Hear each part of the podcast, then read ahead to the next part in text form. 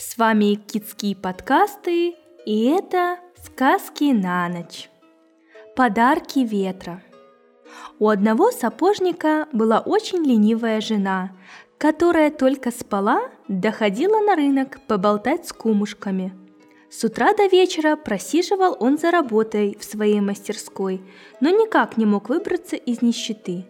И вот сапожник говорит жене – Придется и тебе взяться за какую-нибудь работу. Не могла бы ты, например, прясть?»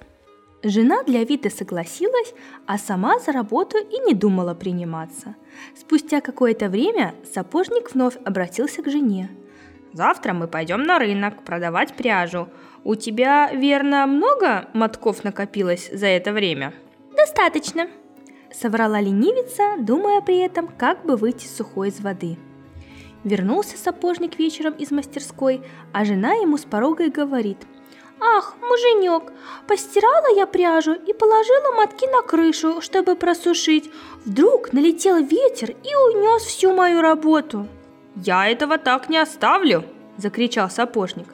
«Ветер поплатится за то, что разорил меня!» На следующее утро сапожник отправился в путь. В детстве он слышал от своей бабушки, что ветер живет высоко в горах, среди нетающих снегов.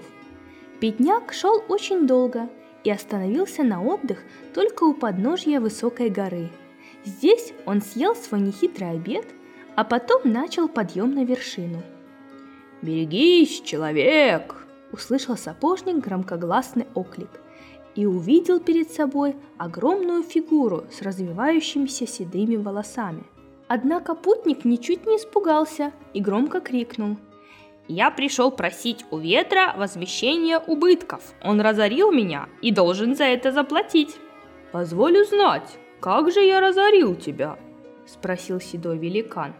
И это был ветер, которого искал бедняк. «Господин ветер!» Сапожник снял шапку и поклонился. «Вы разметали пряжу, которую моя жена сушила на крыше дома. Я рассчитывал выручить за нее приличную сумму, ведь супруга сказала мне, что у нее было довольно много мотков».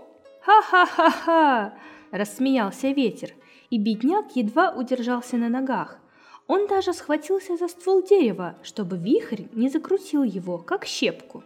«Твоя жена лгунья и лентяйка!» успокоившись, сказал ветер. Но за твое почтительное обхождение, за то, что ты проделал такой нелегкий путь, я тебя награжу. Ветер протянул сапожнику салфетку. Это непростая салфетка. Когда проголодаешься, разверни ее и скажи «покорми меня». Сапожник взял салфетку, поблагодарил великана и начал спуск с горы. Вскоре он вышел на дорогу, но с огорчением заметил, что солнце клонится к закату. Ночевать на улице бедняку не хотелось, но на его счастье поблизости оказался трактир. Трактирщик встретил его приветливо, однако на ужин мог предложить лишь кусок хлеба да миску бобов.